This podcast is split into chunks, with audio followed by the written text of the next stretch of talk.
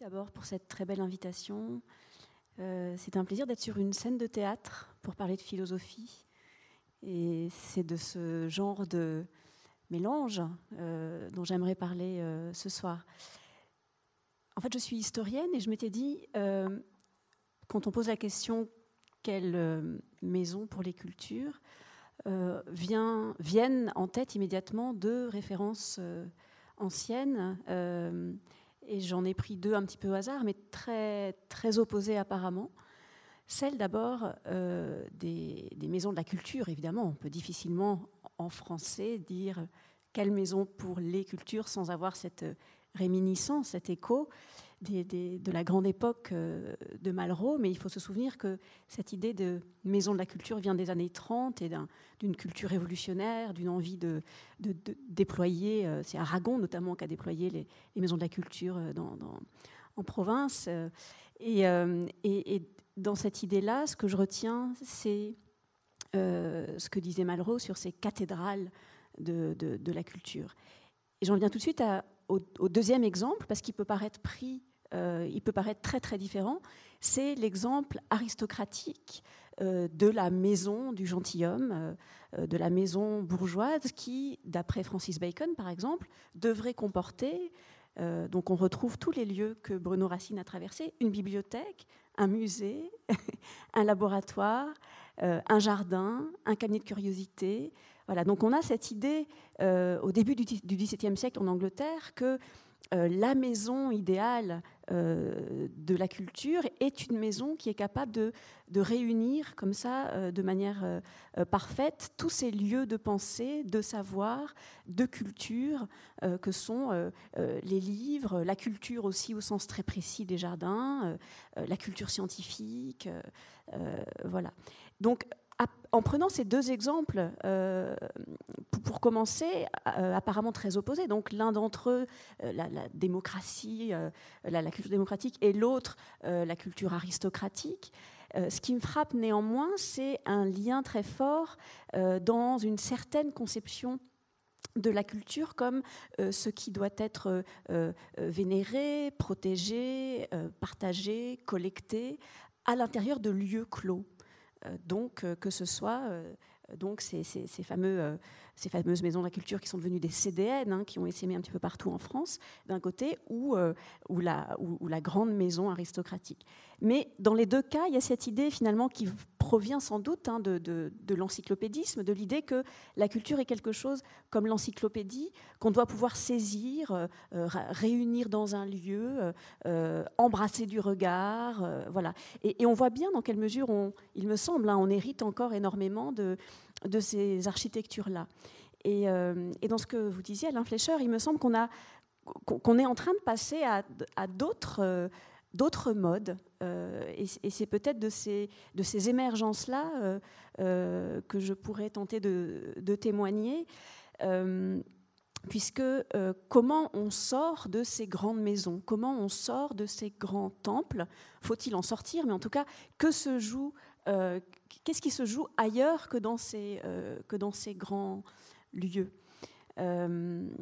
Je, je, pourrais citer donc quelques, quelques expériences. Hein. donc, euh, par exemple, euh, cette, cette, école expérimentale dont, vous parliez, Raphaël, qui s'appelle SPIP, où on n'a pas, contrairement aux Frénois, on n'a pas cette magnifique architecture qui aurait été construite pour nous. Alors que faisons-nous? Eh bien, On occupe d'autres lieux. Et il se crée, il me semble, dans cette occupation d'autres lieux, des, choses assez intéressantes. Euh, donc c'est une école, pour vous résumer en deux mots, qui réunit des artistes, des jeunes artistes, des jeunes chercheurs euh, de toutes les cultures, euh, à la fois au sens national, mais aussi au sens disciplinaire, et on leur propose de travailler in situ, donc de travailler dans des, non pas dans des lieux, mais sur des terrains. il y a quelque chose là qui s'invente, qui me paraît assez intéressant, c'est de sortir les cultures de leur maison aussi, sortir les pratiques culturelles euh, de certains lieux et de voir par exemple comment euh, un groupe de jeunes artistes va travailler sur des questions, par exemple, médicales dans les hôpitaux, comment ils vont pouvoir ressaisir des, questionnements de l'ordre de l'espace public. Ou du bien commun. Enfin voilà, c'est cette idée de déplacement de lieu en lieu euh, qui, m'intéresse beaucoup et, qui crée, euh, qui crée des, formes parfois euh, artistiques assez, assez étranges. Donc pour vous donner un, exemple, on avait imaginé il y a quelque temps avec ses étudiants une conférence internationale sur le climat, fausse évidemment, fictionnelle, à l'intérieur du théâtre des Amandiers un CDN, donc un théâtre. Voilà. Et c'est cette rencontre entre des pratiques, euh, euh, là pour le coup on parlait d'écologie, de, politique, mais à l'intérieur d'un théâtre, euh, que, produisent ce, type de, rencontres entre des, pratiques et, des lieux. Je voulais aussi nous donner comme image mentale commune euh, la, référence à, Pérec. C'était une troisième, euh, après la maison de Salomon de Bacon et, les maisons de la culture.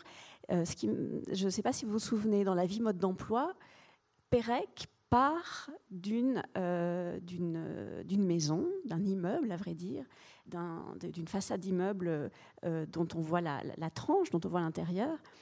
Et cette maison euh, et le point de départ euh, d'un roman fleuve, d'un roman monde, d'un roman des savoirs, d'un euh, roman des arts, enfin de, de, ce, grand texte qu'est La vie mode d'emploi de, de, Georges Perec.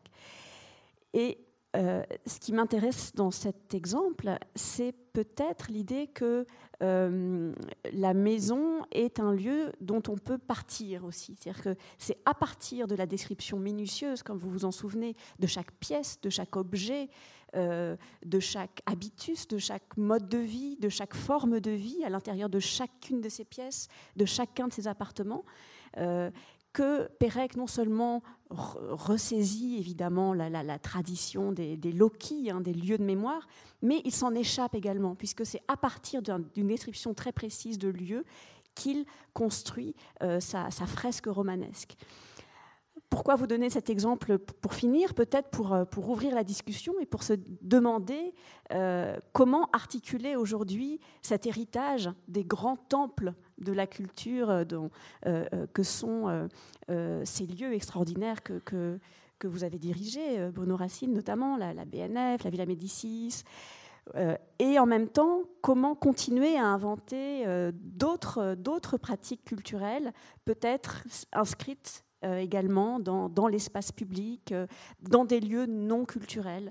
Euh, et dernier, dernier point peut-être que je voulais aborder, c'est la porosité entre les deux questions qui nous intéressent aujourd'hui. une maison de la, pour la philosophie et une maison pour les cultures. Il me semble que quand on commence à, à, mêler ces deux questions, on se rend compte à quel point on, euh, elle ne devrait sans doute pas être, euh, être différenciée. C'est-à-dire qu'il s'agit bien de, produire des lieux pour penser, euh, des, des, lieux pour penser, donc par, par l'art, par la philosophie, comme, comme de parler de philosophie sur un plateau de théâtre. Merci.